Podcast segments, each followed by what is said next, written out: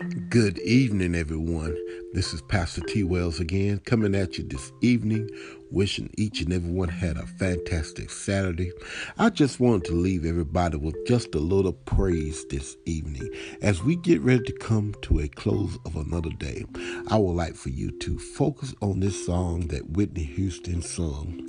Uh, I go to the rock.